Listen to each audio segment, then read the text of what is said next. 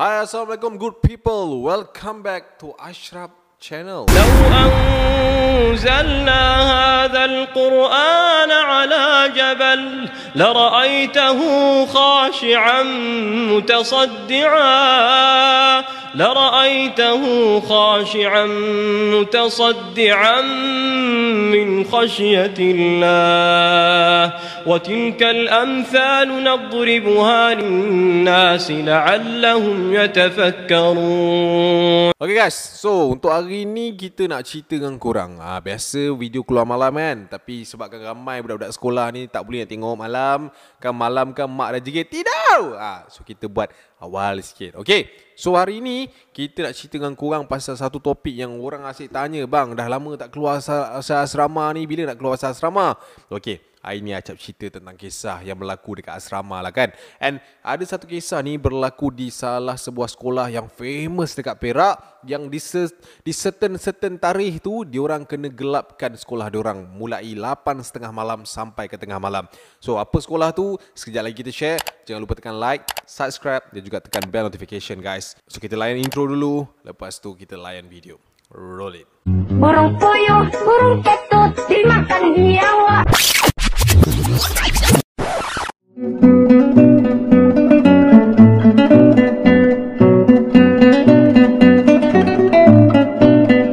Okay guys, so memandangkan dah lama sangat Acap tak update pasal asrama, so kali ni kita nak borak dengan korang tentang kisah-kisah di asrama. Mungkin kebanyakan daripada mungkin adik-adik, abang-abang, akak-akak dekat dalam video ni kan, yang suka sangat siri asrama ni, Acap cakap sorry lah sebab asrama ni dah banyak sangat Acap buat. That's why Acap tak buat sangat. Tapi kalau dah banyak sangat request, kita buat lah. Okay, so untuk kisah yang pertama ni guys, di kisah dia tentang latihan penari sekolah.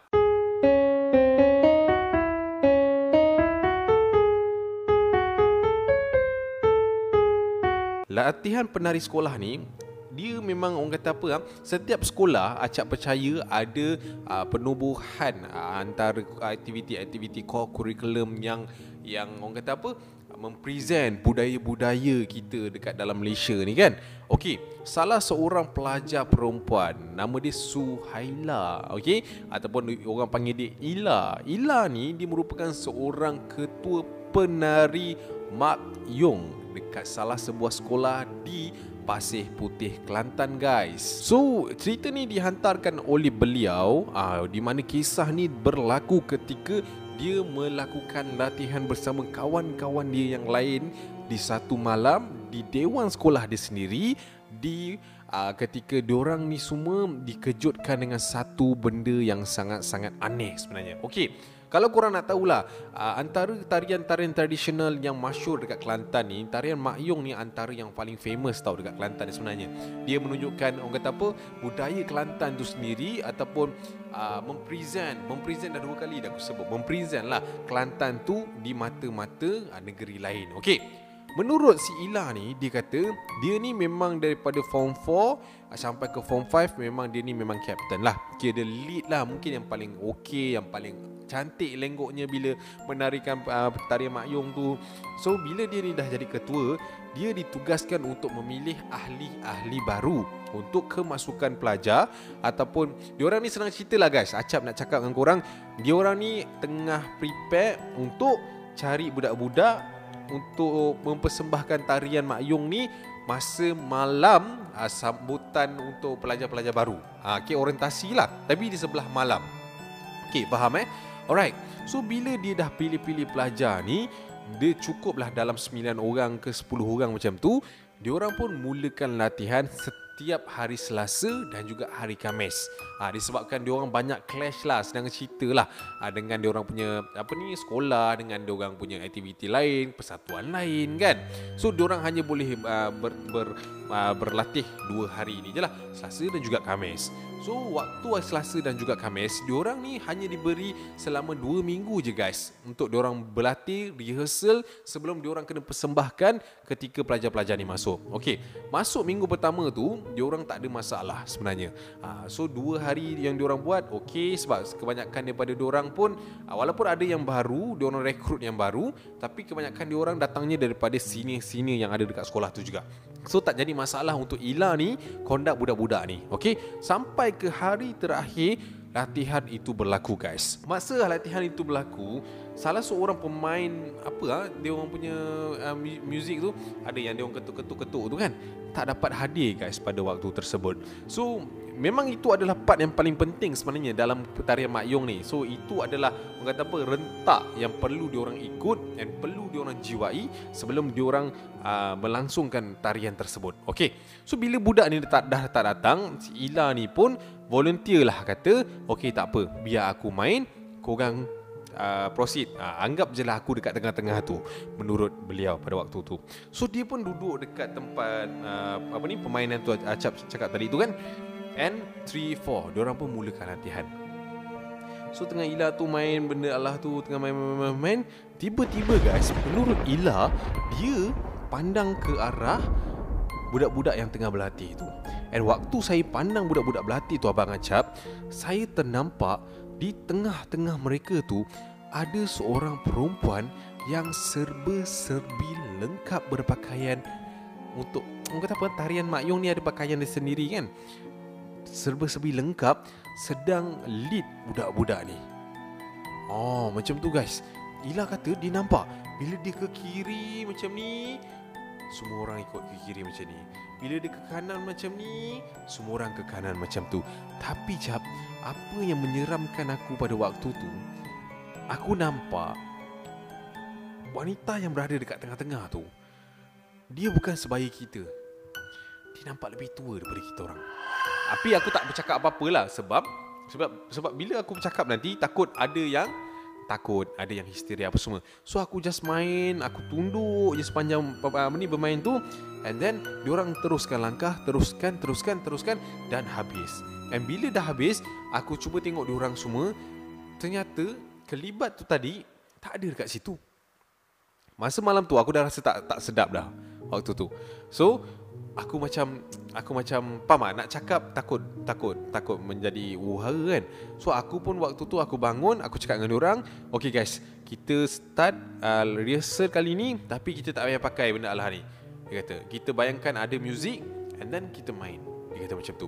So budak-budak ni pun okey. So aku berdiri kat tengah, di mana berdirinya kelibat tadi, aku berdiri tengah, Cap. Aku pun start 3-4 pam 1, 2, 3 sampai ke langkah kita orang nak memusingkan badan ke belakang, Cap. Tiba-tiba, Cap, kami semua ni dengar bunyi alunan muzik yang ada dekat tepi tu. Ada orang main pun, Cap, dekat tepi tu. Tapi kami dengar daripada sudut belah kanan kami tu ada bunyi macam teng teng teng teng teng macam tu.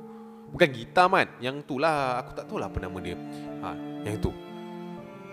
Waktu tu kita orang just pandang each other tau. So kita orang pun main. And aku pun menghadap ke arah depan.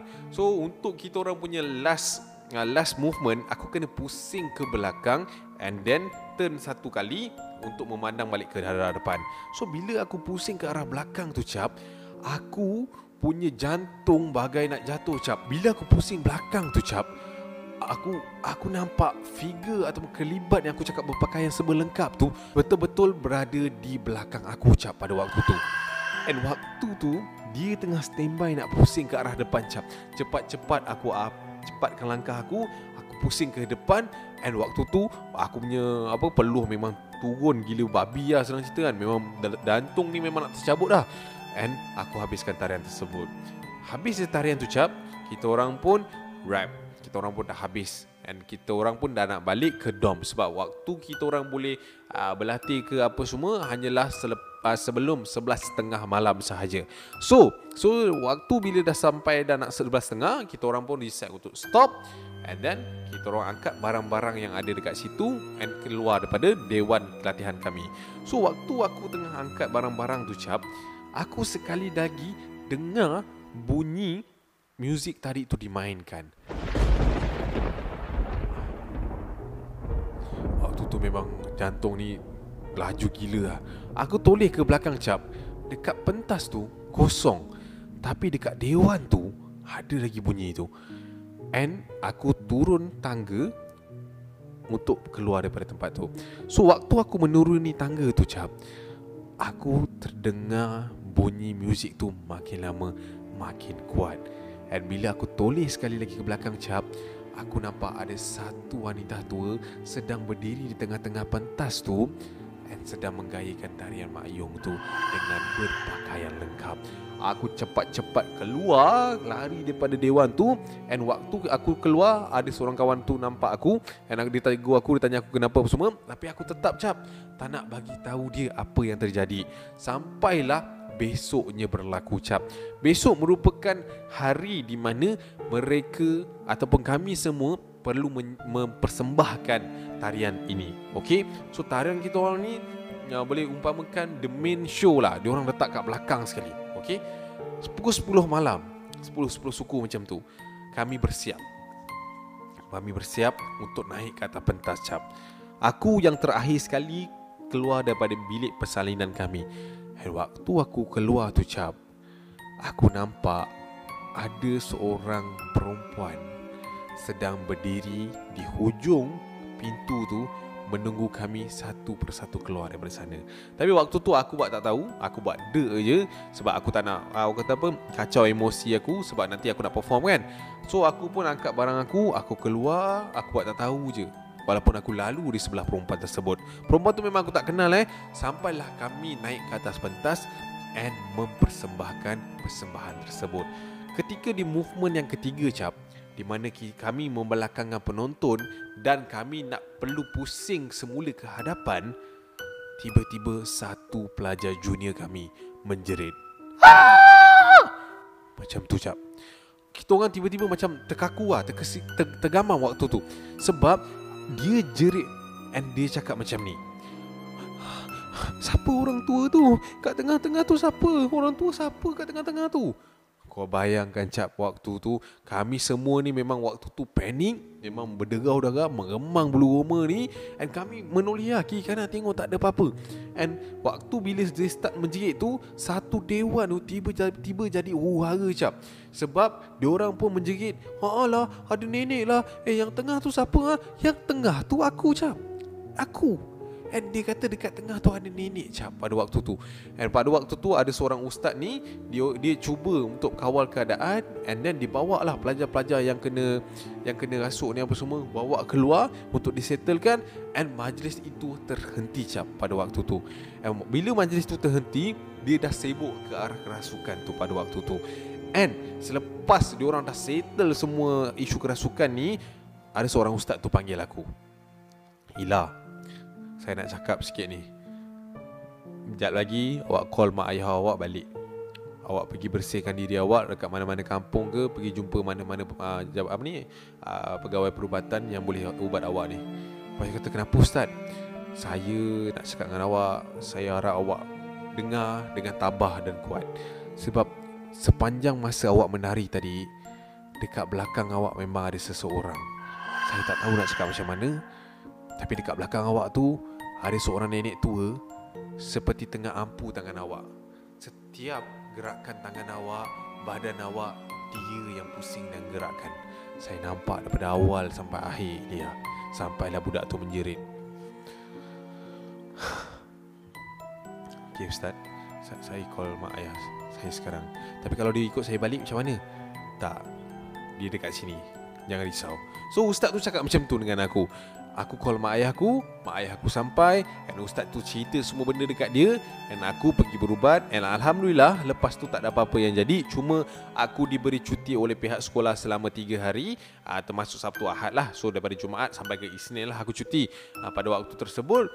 Dan bila lepas je kita orang dah settle apa semua, aku kembali semula ke sekolah tu, tapi dengan cara aku meletakkan jawatan sebagai ketua penari Mak Yong pada waktu tersebut. Ini adalah pengalaman pertama aku bertemu dengan benda-benda mistik macam ni dan melibatkan orang lain juga. So aku harap semua yang tonton video ni faham kenapa aku mengambil keputusan dan aku tak bagi tahu korang yang aku berhenti ataupun tarik diri daripada pasukan Mak Yong sekolah. So itulah ada kisah daripada Ila yang dia nak kongsikan kepada korang. Itulah dia guys, itulah penjelasan dia. Mungkin dia tak pernah bagi tahu, and dia pun sekarang sudah berumur tinggungan 26 tahun dah. Benda ni terjadi ketika dia form 4, so dah 10 tahun lepas. And yeah, mungkin kalau kawan-kawan dia yang mana sekolah sama dengan dia tengok video ni, inilah jawapan dia. 10 tahun dia simpan rahsia ni. Ya. Keenakan buah kurma dari Timur Tengah, kelazatan buah kurma yang tiada bandingannya. Buah kurma Safia, Wasim, Safina dan banyak lagi. Pastinya menjadi pilihan anda setiap masa. Pilihan eksklusif. Okay guys, so itulah ada cerita yang pertama kan. Yalah, biasalah benda-benda macam ni, bukan kata tak nak percaya ke apa kan, but kita kena percaya guys. It's always happen. Okay. Alright. So untuk cerita yang kedua ni, cerita pasal sekolah dekat Perak tadi. Acak ada cakap kan pasal sekolah dekat Perak tadi.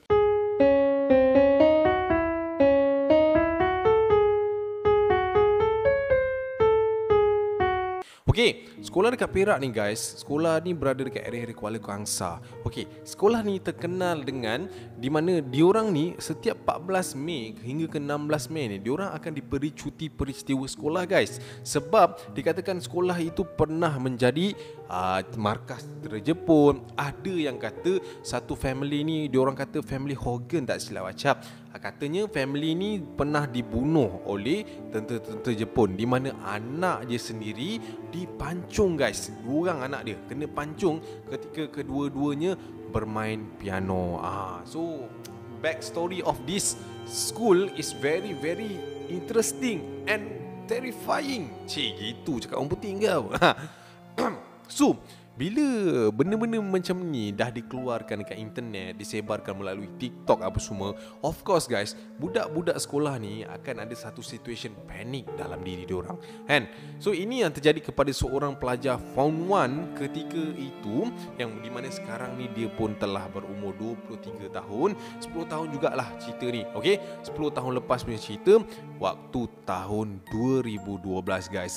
Beliau merupakan seorang lelaki yang bernama Chai, ataupun Syafi'i nama dia. Syafi'i, kita panggil dia Chai. Chai, C-A-I, Chai. Chai kot, panggil dia PI lah eh. Alright, si PI ni dia merupakan pelajar dekat sekolah tu. So saya form 1 bang waktu tu. Bila form 1 ni, kita ni orang kata apa, macam budak yang sangat-sangat barulah untuk melalui alam-alam sekolah menengah maupun dewasa pada waktu tu. Okey, kami ni menjalani orientasi, and waktu tersebut adalah bulan Januari.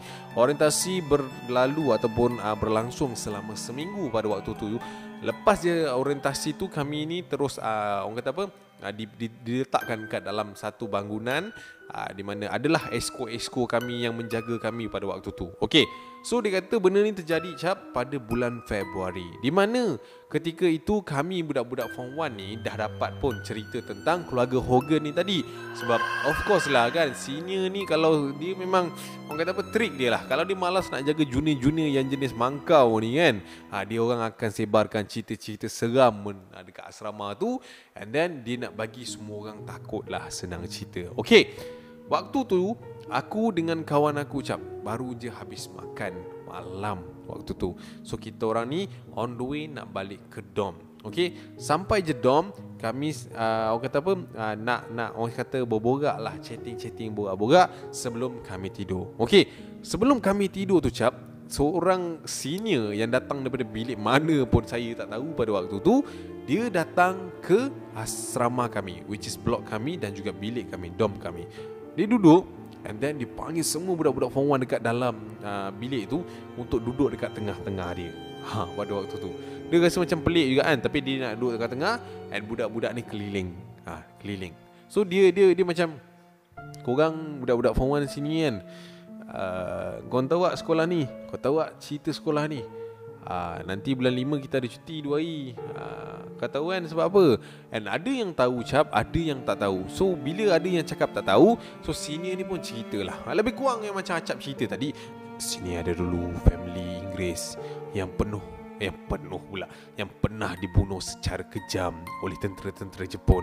Anak dia mati dibunuh dekat dalam bilik muzik. Contoh macam tu. Okey, tapak asal tempat tu adalah rumah. Okey, menurut senior tu lah, dia kata kalau korang nak tahu asrama ataupun blok korang ni adalah blok utama di mana mereka menjadikan tempat ni sebagai terowong simpanan mayat pada waktu tu. Kita dengar macam tu, kita orang budak form 1 cuak. And then dia pula pergi sambung macam ni. Malam-malam kang kalau tengah tidur, ada orang tengah duduk main piano, kau dengar bunyi orang main piano ke apa, kau jangan tegur. Sebab itu cemaan roh daripada anak si Hogan ni tadi. Oh, lagi budak-budak ni mengelidas, mengeletis kan. Sebab yelah budak-budak perempuan kan, "Abang janganlah abang, takut abang, nak tidur abang." Contoh budak-budak tu gitu. So waktu tu kita orang bila dah lepas dengar, kita orang pun dah kena light off. So light off 11:30 malam juga. And kami pun berangsur tidur. Abang senior tadi itu pun tidur kat dalam dom ni. Memandangkan esko kami ni pun tak tahu pergi mana, mungkin dah terbang ke mana-mana. So abang ni tadi duduk kat dalam dom kita orang. And then kami pun tidur. Masuk jam 3:30 pagi cap, aku terbangun terjaga kerana aku terasa seperti katil aku digoncang. Aku bangun, aku rasa katil aku digoncang. Tapi bila aku bangun, aku duduk, aku tengok katil aku macam tak ada benda. Aku tengok bawah, kawan aku nyenyak tidur. Aku tengok kiri, aku tengok kanan, semua orang tengah tidur cap pada waktu tu. Aku rasa waktu tu hanyalah perasaan aku. Aku pun baring balik ke arah bantal aku dan nak sambung tidur. Dan waktu mata aku dah nak lelap gitu, sekali lagi cap, katil aku rasa seperti digoyangkan. Aku macam, "Bang, janganlah kacau bang, saya nak tidur lah bang, besok nak sekolah." Aku ingat abang senior tu yang kacau. And then katil aku tu berhenti bergoyang. And aku pun nak mula tidur. And bila aku nak mula tidur cap, aku dengar bunyi katil bergoyang di sebelah. Macam tu. Aku pun macam, apa benda dia orang buat ni kan.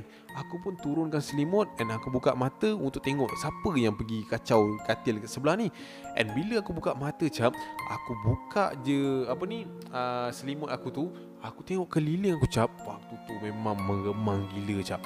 Sebab yang hanya tak bergoyang cuma katil aku sahaja.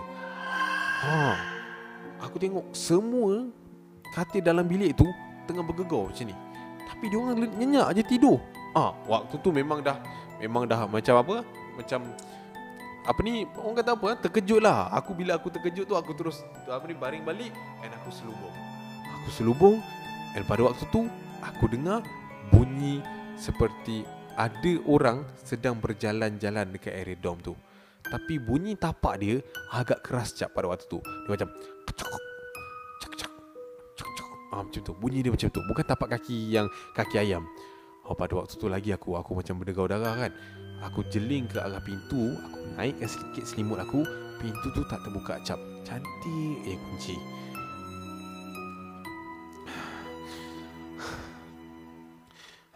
Dalam keadaan cemas tu, aku cuba baca ayat-ayat yang aku tahu dekat dalam otak aku and aku keluarkan bismillahirrahmanirrahim. Allahu la ilaha illa huwal hayyul qayyum. La ta'khudhuhu sinatun.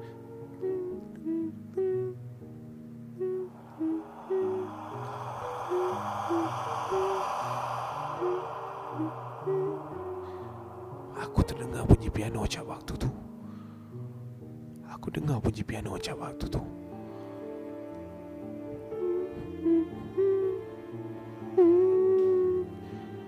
Aku dengar jelas gila bunyi piano tu. And aku cuba bangunkan badan aku untuk tinjau apa yang berlaku. Aku bangunkan badan aku, aku tinjau ke arah bawah. Aku nampak abang senior tadi tu cap tengah berdiri pandang aku macam ni. Waktu tu memang gila-gila lah. Aku menjerit sekuat hati And lampu pun dibuka oleh salah seorang pelajar yang dengar aku menjerit pada waktu tu. And bila aku ditenangkan oleh yang lain, sebab aku menjerit ni, aku mengonta-onta ni, orang lain tangkap aku and tenangkan aku. And bila aku tengok ke arah katil abang senior tu tadi, abang senior tu tengah tidur, Mat. And dia baru bangun terpisat-pisat.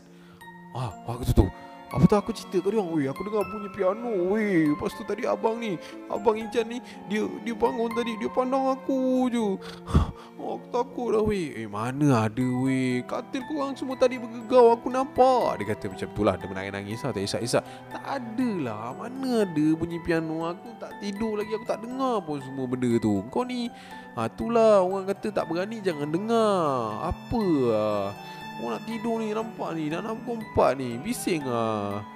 Kawan aku marah aku. Dan pada waktu tu, diorang just abaikan aku. And diorang pergi sambung tidur dan tutup lampu. Aku tak boleh tidur, Cap, malam tu. Berpeluh-peluh gila-gila waktu tu. And waktu aku tengah cuba struggle nak tidur tu, aku terdengar bunyi orang minta tolong.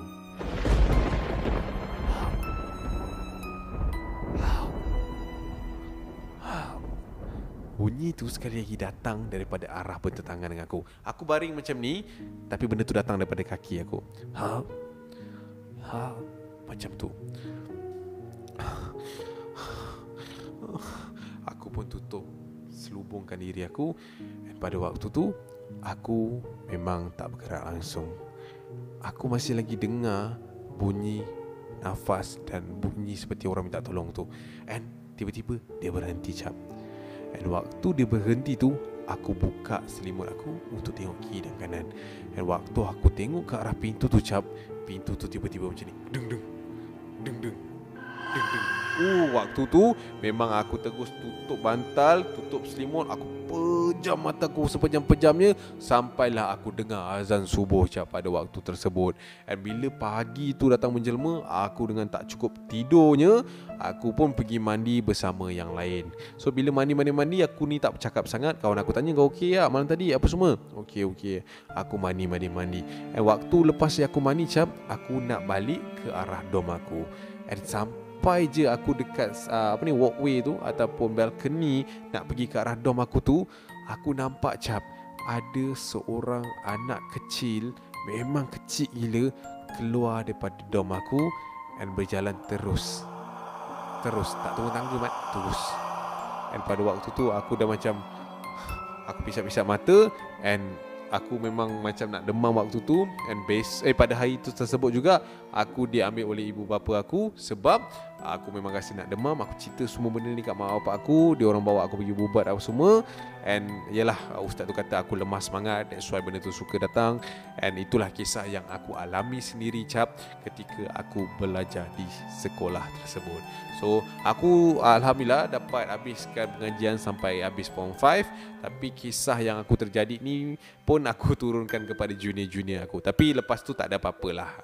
Mungkin betul lah apa ustaz tu kata, aku yang lemah semangat. So itulah dia, guys, kisah yang dikongsikan oleh PE tadi kepada kita, which is ini memang kes asrama ataupun trauma pelajar-pelajar asrama lah, kan. Dah nak tidur duduk atas double decker tu, bapak segam gila, kan.